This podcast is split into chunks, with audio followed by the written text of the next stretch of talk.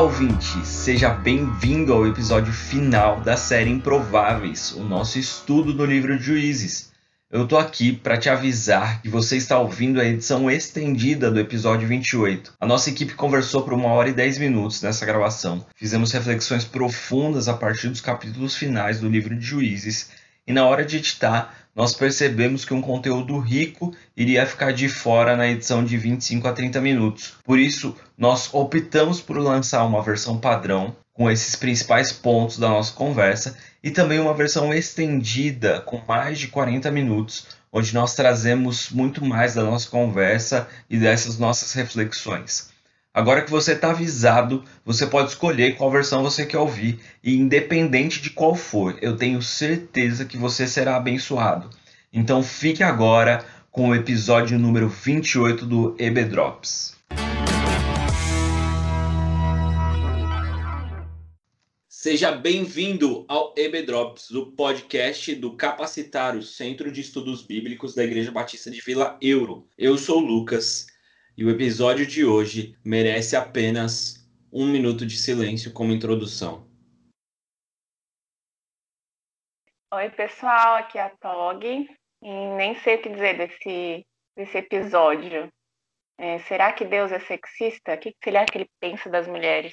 Fala galera, aqui quem fala é o Adelson. E lembre-se: o objetivo do Senhor nas nossas vidas é que sejamos reconciliadores. Fala pessoal, aqui é o Elder e esse episódio é para quem tem estômago.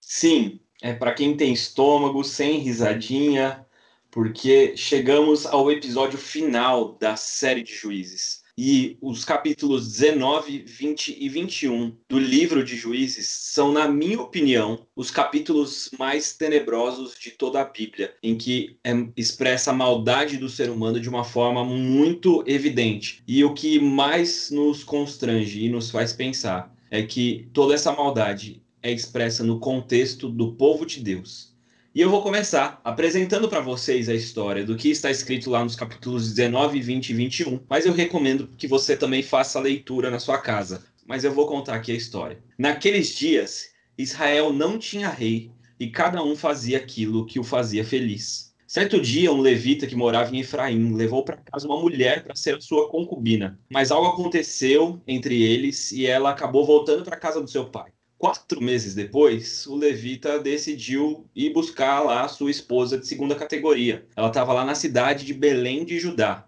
Chegando lá, o pai da moça recebeu esse seu genro aí com muita alegria, com muita hospitalidade, e por cinco dias eles comeram e beberam juntos. O levita sempre queria ir embora e o pai da jovem dizia: Fica mais um pouco, tá ficando tarde, já vai escurecer, come mais aqui um pouquinho, dorme aqui mais um dia. Até que na tarde do quinto dia, o levita finalmente conseguiu partir da casa do sogro e foram embora. Ao passar pela cidade pagã de Jebus, o servo daquele levita sugeriu que eles parassem ali, porque já estava começando a ficar escuro e era melhor eles arrumarem um lugar para descansarem. O levita disse que eles deveriam ir até a cidade de Gibeá, de Benjamim, que era uma cidade dos irmãos israelitas, né, da tribo de Benjamim. Ao chegarem lá na cidade de Gibeá, eles pararam na praça da cidade e uma coisa muito estranha começou a acontecer, que foi ninguém oferecer hospedagem para eles, porque essa é uma condição natural do povo judeu, oferecer hospedagem àqueles que passavam, principalmente aos judeus. Ao anoitecer, um idoso que voltava para casa do trabalho no campo encontrou esse nosso grupo de viajantes e avisou: "Não passem a noite na praça de jeito nenhum. Venham e se hospedem na minha casa."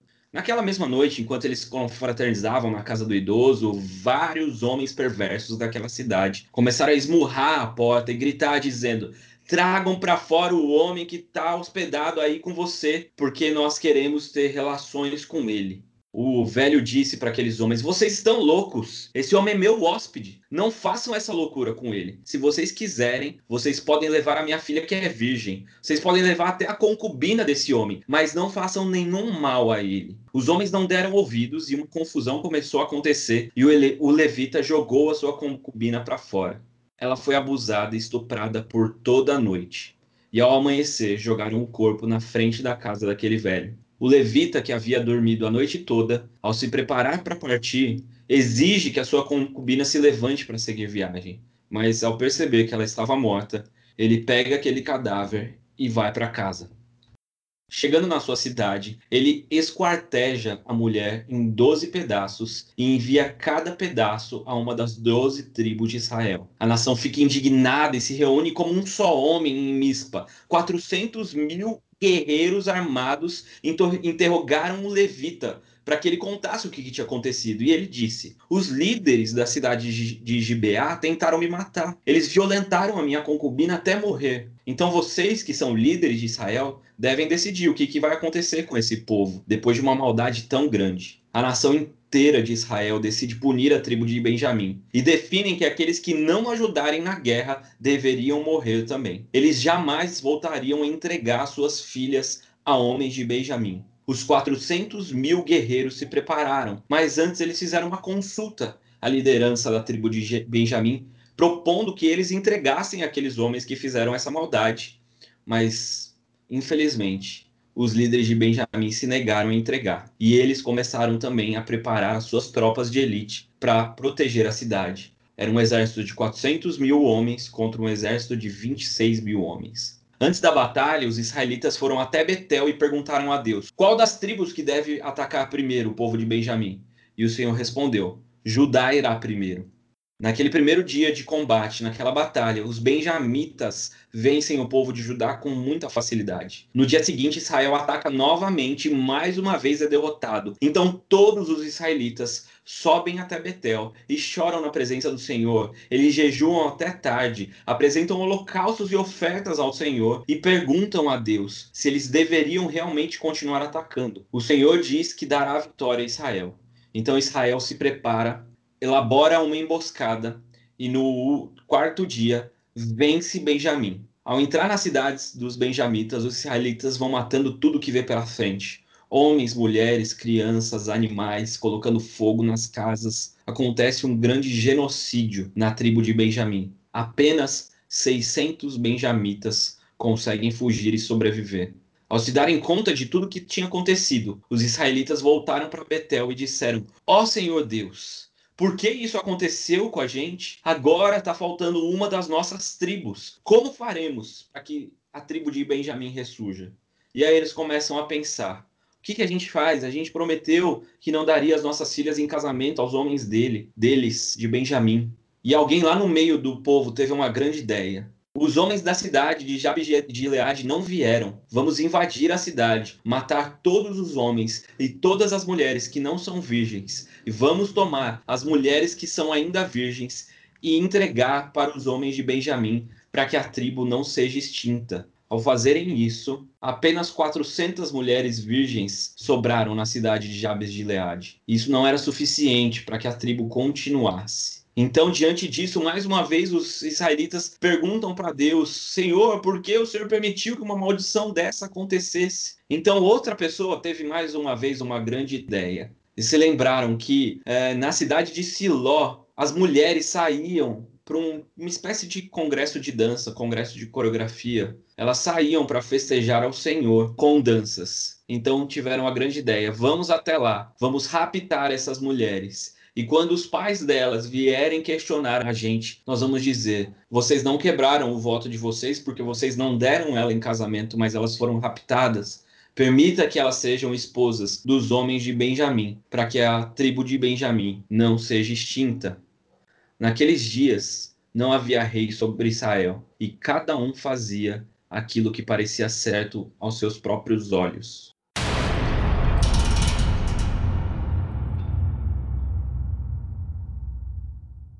Essa história, como o próprio Tim Keller diz, é uma história que não é muito relatada nos púlpitos das igrejas, de uma forma geral, mas a gente aqui vai encarar ele de frente e vamos falar a respeito de como Deus pode nos ensinar através de uma história de terror tão pesada. E para isso, nós vamos dividir aqui a nossa conversa em cada um dos três capítulos. E eu queria pedir que a Tog já nos falasse das lições que a gente pode tirar do capítulo 19, que é o capítulo em que acontece toda a situação da morte da concubina e de todo aquele absurdo na cidade de, de Beá. Acho que esse é o texto mais, texto mais repugnante e difícil para uma mulher, né? Ah, começar pelo Levita, que deveria, ele devia ser um exemplo. Alguém foi escolhido para servir no templo, para servir no, no tabernáculo, né, na época. Devia ser exemplo para toda a comunidade, mas ele já começa querendo uma concubina e não uma esposa. A, a concubina na época era uma propriedade, era prazer, né, o sexo fácil. No texto original fala quando fala que a mulher se se irou e voltou para a casa do pai, uma das traduções diz que ela age como uma prostituta, ou então que ela foi infiel, uma possibilidade que ela foi infiel a ele e voltou para a casa do pai. Então ela está denotando o tipo de relacionamento que eles tinham realmente. E aí ela voltou para a casa do pai, e mais uma prova de que ela era um objeto para ele, que ela era uma propriedade para ele, é que ele não vai logo de cara buscar ela, mas ele espera lá quatro meses, né? Provavelmente ele vai esperar sentir falta da propriedade, sentir falta do prazer que ela podia dar para ele. E lá na casa do pai dela, o pai dela estava muito mais preocupado em preservar a reputação, em não sofrer de repente as consequências por um adultério, porque se fosse um casamento, isso seria um adultério que ela teria cometido. Aí ele começa a adular o cara, né? Começa a adular o levita. Nenhum momento foi perguntado para aquela mulher o que ela queria, se ela queria voltar com ele, se ela queria continuar na casa do pai.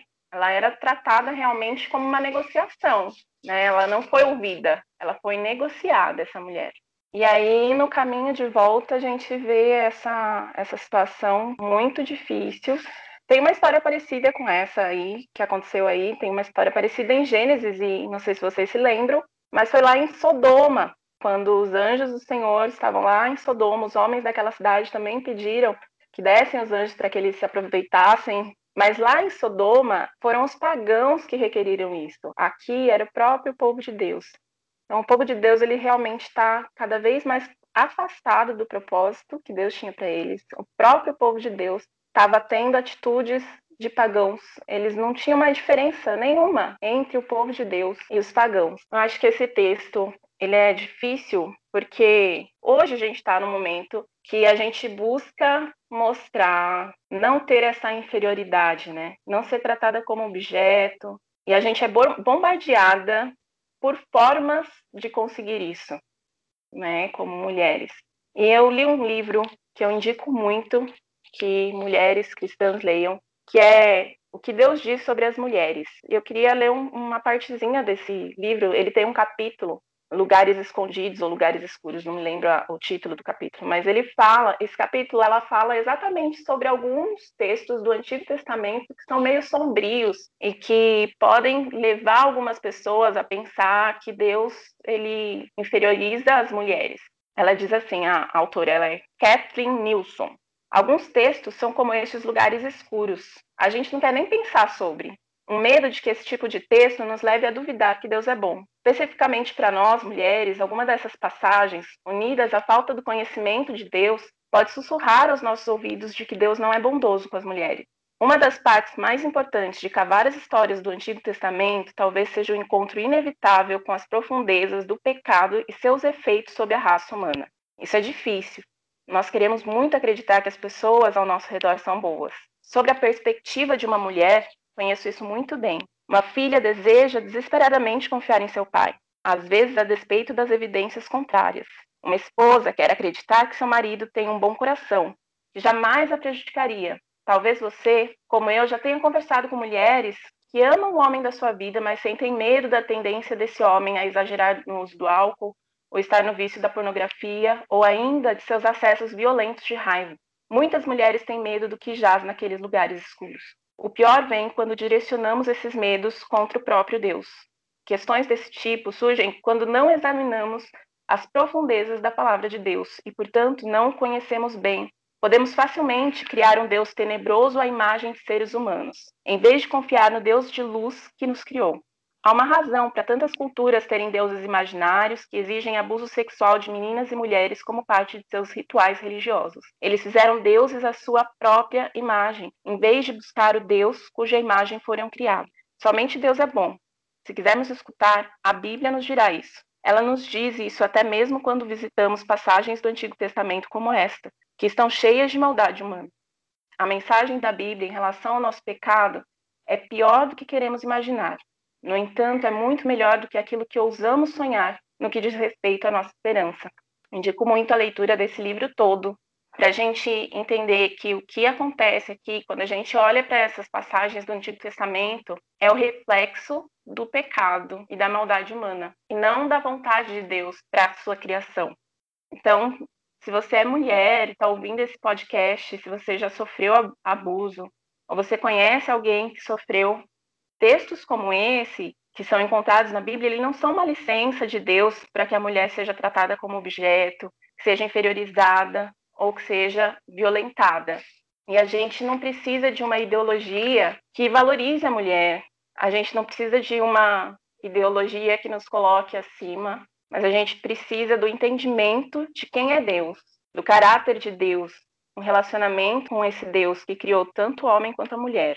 O que acontece aqui nesse capítulo é o reflexo de uma adoração corrompida. O povo de Israel ele está refletindo. Aqui a gente não tem nomes, né? Não tem o nome do levita, não tem o nome da concubina, não tem o nome do pai, porque na verdade não importa o nome dessas pessoas, porque não é um caso isolado aí no povo de Israel nesse momento da história.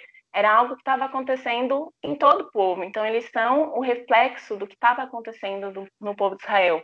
A Bíblia, em diversos momentos do Antigo Testamento, fala a respeito de homens tendo mais de uma mulher, sendo que Deus já havia dito, já havia direcionado a questão da monogamia, e sempre quando tem uma questão da mulher sendo tratada dessa forma. Sempre dá ruim.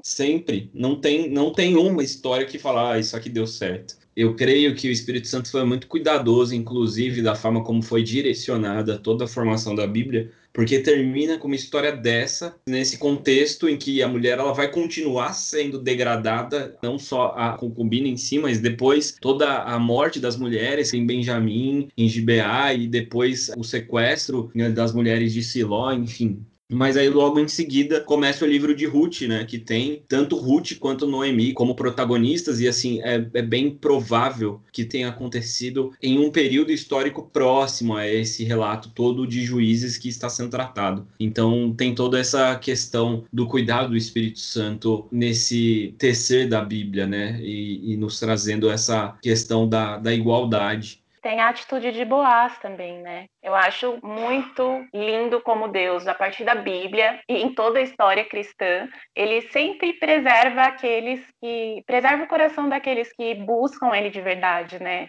É, na mesma forma que, que Ruth e Noemi estão ali e são protagonistas que não faziam parte do povo de Deus e, e Ruth principalmente que faz parte da linhagem de Jesus, mas tem também Boaz, um judeu que, que é o oposto do que esses homens foram, né? Agora, que tratou Ruth de uma forma excelente.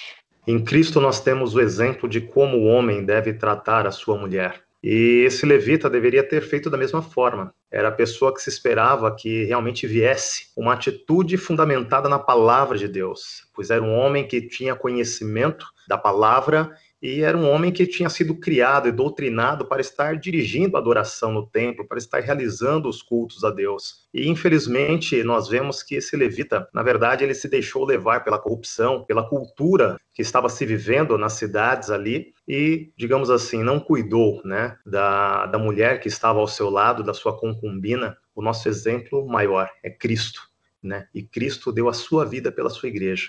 E ele fala que nós devemos fazer isso pela nossa esposa. Então, que nós possamos sempre ter isso em mente.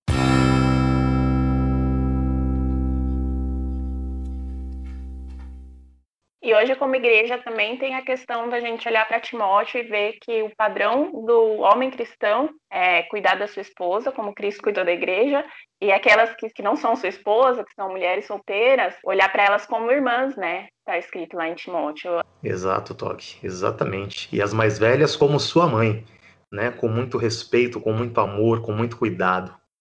Eu só acrescentaria que a importância, né, reforçar a importância do ensino, né? E não só ensino dentro da igreja, mas nós, como cristãos, de sermos portadores desse tipo de esclarecimento na sociedade mesmo, porque hoje a sociedade vê a Bíblia como um livro machista, como um livro sexista, porque grupos diversos pegam textos como esse e falam, oh, tá vendo? Tá na Bíblia, aqui, a mulher estuprada, a mulher tratada como objeto, tal, não sei o quê. E quanto que se você lê minimamente o texto, você percebe que na verdade está mostrando uma situação que é veementemente condenada por Deus, né? Então, é, tem um papel muito importante nosso como igreja e como indivíduos mesmo de esclarecer essas coisas na sociedade mesmo. Né? Nesses três capítulos, o nome de Deus quase não é mencionado, e se você percebe pela forma como eu contei a história, e mais ainda se você ler os capítulos, você vai ver que Deus está à parte de tudo isso. Então, é o povo de Deus tendo ações que não são direcionadas por Deus. Um pastor chamado Emílio Garófalo, pregando nesse texto, ele fala: gente, isso aqui está acontecendo é no acampamento de carnaval, não é no baile de carnaval. Não é no bloquinho de carnaval, é no retiro de carnaval que isso tudo está acontecendo. E aí vale, é, é, de fato, essa nossa reflexão. Até que ponto, dentro mesmo da igreja, a gente precisa repensar muitas coisas e, e olhar para todos os nossos relacionamentos e ministérios e tudo que está acontecendo e pensar se a gente está de fato protegendo a mulher, se a gente está olhando como mãe, como irmã para as mulheres da nossa igreja, se de fato os homens das nossas igrejas, dos nossos ministérios, têm agido como aqueles protetores que irão entregar a sua vida, assim como Cristo entregou a sua vida pela igreja. São diversas coisas, gente, que um único capítulo já traz para a gente, e principalmente para a gente que já é povo de Deus. Só que a história não acaba por aí. Todo ciclo de juízes é um ciclo que vai em decadência, ladeira abaixo. E a história que já começou muito mal, terminou com um esquartejamento, vai continuar piorando. E aí eu queria pedir para o Adelson falar para a gente o que, que a gente aprende com o capítulo 20 de Juízes. Primeiramente, nós precisamos tomar cuidado como povo de Deus. E cuidar no quê? Da nossa boca não deve haver mentiras e nem meias verdades. Nós, na condição de seres humanos, temos mania sempre de querer defender o nosso lado, de contar a nossa versão da história, quando a palavra de Deus nos ensina que nós devemos simplesmente falar a verdade, que o nosso sim seja sim, que o nosso não seja não. E esse levita, infelizmente, ele contou a versão dele da história e nós vamos ver mais à frente que essa simples versão dele criou uma terrível guerra. Uma outra coisa que nós precisamos aprender é que assim, que como homens de Deus, nós precisamos vivenciar a palavra. Precisamos deixar o amor de Deus realmente inundar o nosso coração a ponto de valorizarmos as pessoas que estão ao nosso lado e tratarmos essas pessoas com amor verdadeiro, não como objetos que estão aqui para o nosso bel prazer. Uma coisa interessante é que também, diante de todo esse cenário que nós estamos comentando, Israel então se levanta contra Benjamim e surge uma guerra. E essa guerra é terrível, porque é uma guerra entre o povo de Deus contra o próprio povo de Deus. É a briga entre a própria igreja do Senhor. Essa briga ela foi gerada pelo quê? Pelo protecionismo. Benjamim quis proteger os seus homens, mesmo sabendo que eles estavam errados. E nós continuamos vendo isso hoje em dia nas na nossa sociedade, nas nossas famílias e muitas vezes nas nossas igrejas. Muitas vezes somos coniventes com o pecado. Muitas vezes idolatramos. Vamos dar um exemplo: aquela mãe que não reconhece o erro do seu próprio filho. Ela idolatra o filho de tal maneira que ela não. O meu filho nunca faria isso ou faria aquilo. Quando nós deixamos a idolatria por uma pessoa, a idolatria por uma comunidade, ou nosso próprio grau de parentesco estar à frente daquilo que é certo, daquilo que é justo, nós erramos como os benjamitas erraram. Temos que entender que todos nós, aqui nessa terra, nós somos pecadores. Romanos 3:23 falam que todos pecaram e destituídos estão da glória de Deus. E em muitos momentos nós erramos. E quando erramos, nós precisamos de correção. Então, se vocês me virem errando, não tem que passar a mão na cabeça do Adelson, não. Eu preciso ser corrigido.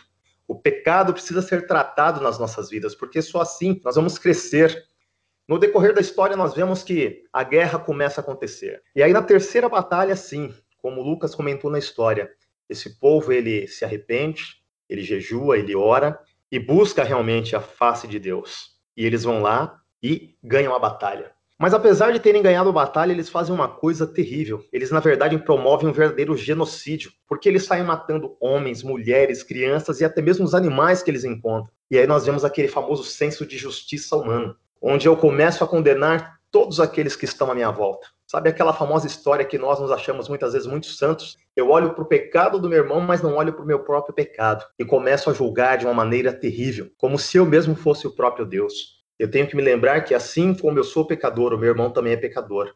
E diante de Deus não existe pecadinho ou pecadão, existe simplesmente o pecado.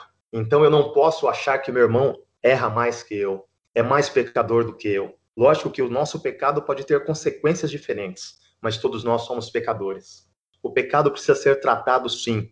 Nós precisamos de correção com certeza, mas toda essa correção fundamentada na palavra de Deus, fundamentada no amor, porque é assim que Cristo nos ensina para os dias de hoje. Precisamos tomar cuidado, porque muitas vezes nós estamos excluindo pessoas da igreja, ao invés de tratar essas pessoas. Nós precisamos reconciliar o pecador a Cristo, não afastá-lo mais ainda de Cristo. Então, que nós possamos aprender com toda essa história que é terrível, que é sanguinária, mas que ainda é atual para os nossos dias de hoje, porque quando olhamos na nossa sociedade, nós não vemos muita coisa diferente do que era nos dias de juízes. Legal que o Keller ressalta aí que pela primeira vez os israelitas se unem como nunca desde o começo do livro, desde lá do, do capítulo 3, né? Eles são como um homem só, tá, tá escrito no capítulo 20. E eles estão dispostos a formar um exército forte para lutar contra os próprios irmãos. O último juiz, que foi Sansão, ele lutou sozinho contra os filisteus.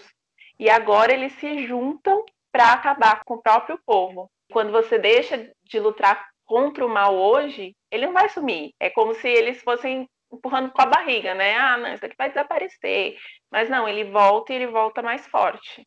É, uma coisa que eu acho muito interessante é justamente isso, Tog. Uh, enxergarmos o mal, né? E tratá-lo segundo o que a palavra nos ensina, esse é o caminho para que realmente nós possamos ser né, um povo santificado. Então é necessário que a Igreja de Deus, nos dias de hoje, realmente olhe, a começar de nós mesmos, fazendo o autoexame, é olhar para dentro de nós mesmos enxergarmos a nossa humanidade, enxergarmos os nossos defeitos e colocar tudo isso aos pés do Senhor e no fundamento da palavra e deixar Deus moldar o nosso caráter. E assim, da mesma forma, na igreja também. Nós sabemos que nós vamos errar em algum momento, porque nós somos pecadores, mas nós precisamos estar abertos para sermos tratados, curados, pastoreados e dessa forma ir crescendo dia a dia, né? Nos tornamos mais, nos tornando mais parecidos com Cristo. Isso realmente é que vai alegrar o coração do Senhor, isso é que vai nos levar a um verdadeiro relacionamento como cristãos, e isso é que realmente vai nos levar a um clima de reconciliação, reconciliação uns com os outros, reconciliação com o nosso Senhor,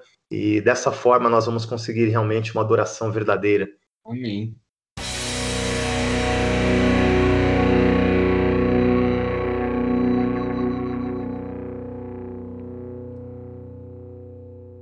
Mas ainda temos o capítulo 21. Pois é, é realmente a coisa vai sempre piorando, né? como o Adelso disse, o abismo chamando outro abismo. E antes de só entrar nessa história, queria comentar algo que o Keller fala no livro, que é o seguinte: a gente não pode, não pode mesmo, ler esse texto como uma história, como uma ficção. A gente tem que ler como a história mesmo. Tipo, isso aconteceu, galera. Assim, toda essa matança, toda essa podridão, assim, aconteceu mesmo. Foram lá, mataram todo mundo, estuprou, esquartejou. Isso aconteceu de fato. A gente não pode incorrer nesse erro de ler isso sem ter essa consciência de que essas coisas aconteceram.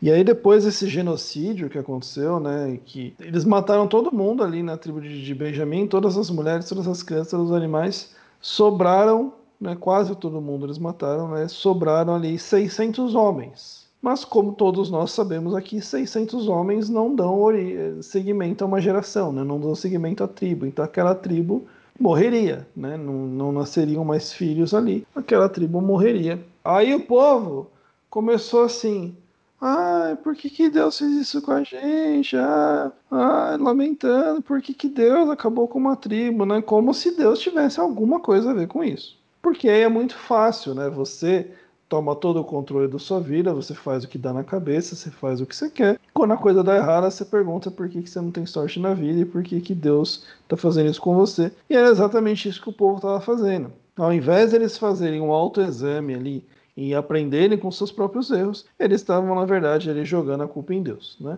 Isso tudo tá, tá ocorrendo lá em, em Mispá, tá bom? É, o povo se reuniu ali, fez o juramento que não ia entregar, e eles fizeram outro juramento também, que foi o seguinte: olha, qualquer um que deixar de se reunir per, perante o Senhor em Mispá vai morrer.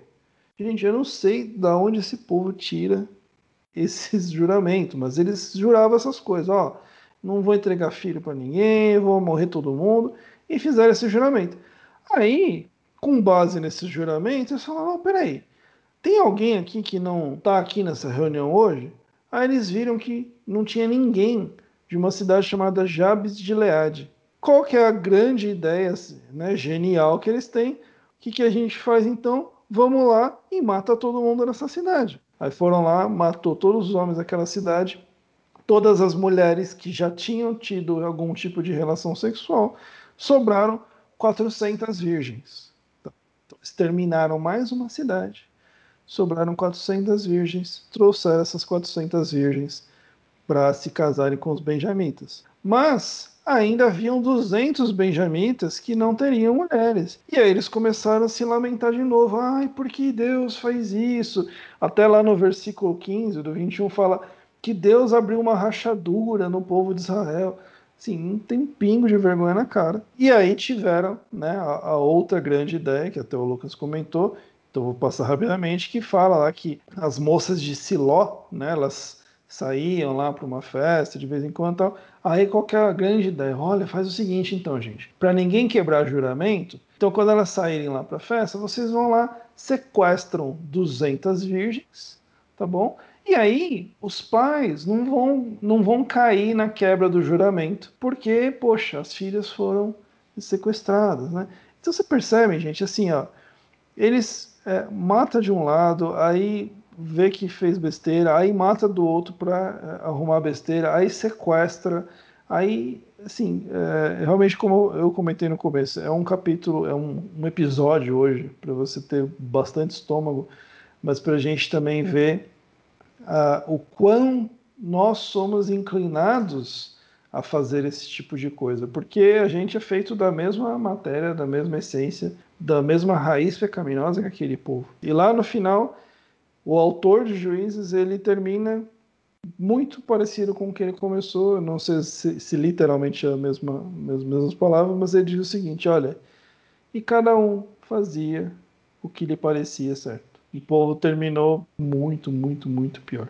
E aí eu acho que vale até a nossa, a nossa meditação agora aqui dentro disso, porque a gente vê o, o que essa característica do povo ali de realmente tomar as decisões por si só, de acordo com suas próprias convicções, o quanto uh, ter se contaminado com os outros povos também influenciou isso, o quanto levou eles até essa, esse ponto, e o quanto, mais uma vez, a gente vê que uh, a necessidade que eles tinham ali, não só de um juiz que fosse pleno e não fosse passageiro, mas que de um rei mesmo, né? Que já começa a surgir essa questão do rei, mas não o rei que eles queriam, o rei que eles precisavam, que na verdade é, é Jesus, né? Então acho que vale essa meditação para gente daqui até o fim.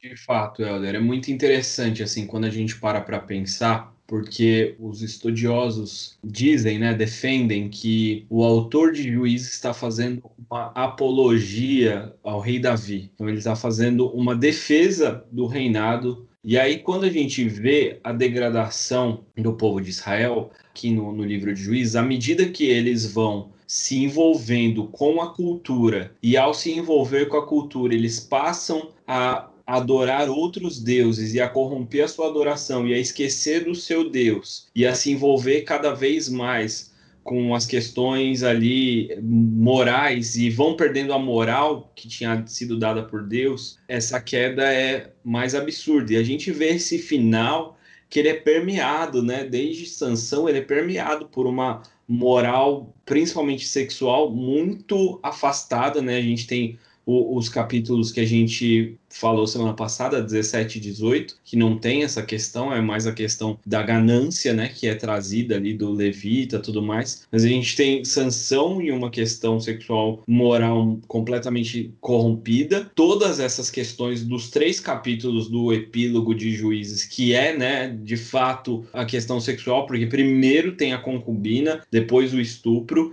depois, né, quantos outros estupros não aconteceram? Porque todas essas 600 mulheres que foram roubadas, que foram é, tiradas do seu, das suas famílias, que seus familiares foram mortos, também foram estupradas, né? Porque, vamos combinar, tá implícito. Então a gente tem toda essa queda. E aí é uma defesa ao, ao rei Davi que também teve uma questão sexual. Tudo isso está apontando de que a gente precisa de um rei divino apesar de fazermos parte sempre do problema e das questões da nossa vida e a gente entrar e tentar remediar e acabar gerando outros problemas, como a gente faz parte do meio do problema por causa do pecado que está arraigado na nossa natureza, a gente precisa ter uma solução que é uma solução que vem de fora, é um rei que vem de fora e é o próprio Jesus. E daí eu me lembro do profeta Oséias, né? um profeta que, para simbolizar a Cristo, Deus manda que ele se case com uma prostituta. E essa prostituta ela continua se prostituindo enquanto é casada com ele. Nós somos a noiva de Cristo, mas nós estamos sujos, sim, pelo pecado. Quando a gente tem que lidar com questões de flor de lis, e aqui sendo bem explícito, a gente tem que lidar, porque quando as pessoas olham de fora, eles falam os evangélicos, e nós estamos nesse meio. Como que a gente lida? com todas essas situações. A gente lida apontando para Cristo e falando: ó, a gente é pecador, safado, sujo, sem vergonha mesmo. Necess... Necessitamos da graça e Cristo nos amou primeiro e nós somos alvos dessa graça.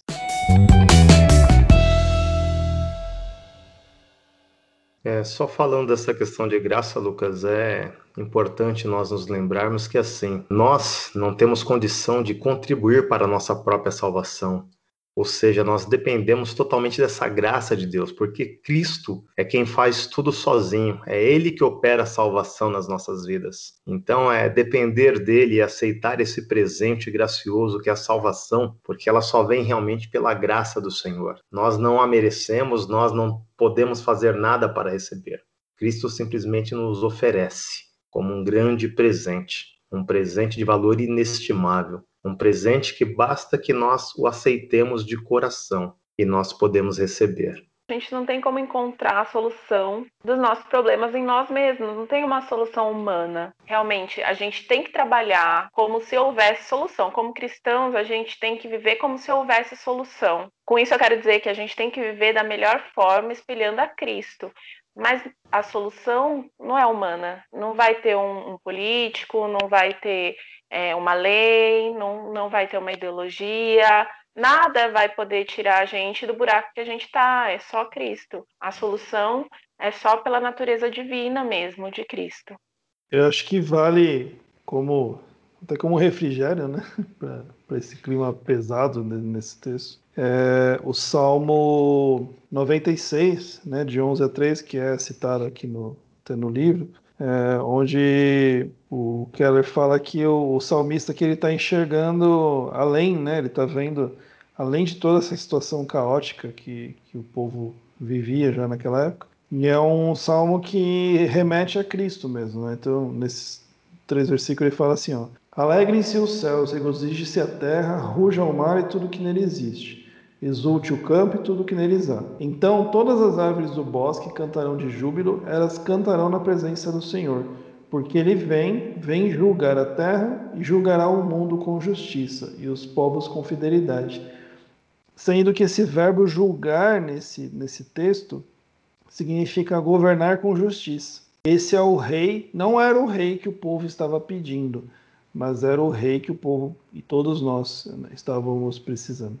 É o verdadeiro juiz, o verdadeiro rei, e quando ele voltar, ele fará nova todas as coisas, e aí não vai haver mais morte, esquartejamento, abuso, não haverá mais choro nem lágrima, porque a última lágrima ele vai enxugar do nosso rosto e viveremos para sempre na justa presença do justo rei e juiz. Gente, foi um prazer incomensurável. Estou falando aqui na revista corrigida, né? Incomensurável estar com vocês ao longo desse período aí. Não consegui participar de todos os episódios, mas foi um prazer. Acredito que foi de grande valia para todos nós e também para todos os nossos ouvintes. Então eu queria agradecer a Delson, Elder e Tog pelo envolvimento de vocês, o preparo de vocês. E agora falar que vocês podem ter um justo descanso aí nas próximas 10 semanas do EB Drops, para vocês tomarem um fôlego aí depois dessa, dessa maratona. Não, foi muito bom, foi muito bom mesmo. É, a gente comentando aqui até de bastidor que eu há muito tempo não lia é, Juízes e eu acho que eu nunca estudei com essa profundidade. Então espero que o pessoal que está ouvindo a gente tenha a mesma experiência que a gente teve de aprender com esse livro, aprender mais com a palavra através desse texto fantástico que é Juízes. Obrigada se você chegou até aqui, por estar junto com a gente, estudando esse livro que incomoda e eu acho muito bom. Eu sou do tipo que gosta de filme, de peça que incomoda, porque o incômodo leva à transformação. E esse é o meu desejo, que a gente se sinta incomodado e seja transformado pela palavra de Deus. Galera, eu quero agradecer a todos vocês que nos acompanharam nessas gravações, ouvindo os nossos podcasts. Te agradeço também, Lucas, aí pela oportunidade de estarmos juntos aí dividindo esse tempo, aprendendo. Como já falamos aí nos bastidores, foi realmente uma experiência muito edificante para minha vida. Eu espero que todos tenham também se edificado de alguma forma e que nós possamos continuar prosseguindo em conhecer a palavra do Senhor, em colocar em prática tudo aquilo que Deus tem nos ensinado para a glória dele. Valeu, gente. Valeu, ouvintes, por caminharem com a gente nesses 10 episódios e queria convidar você a continuar. Semana que vem nós começamos, engatamos aí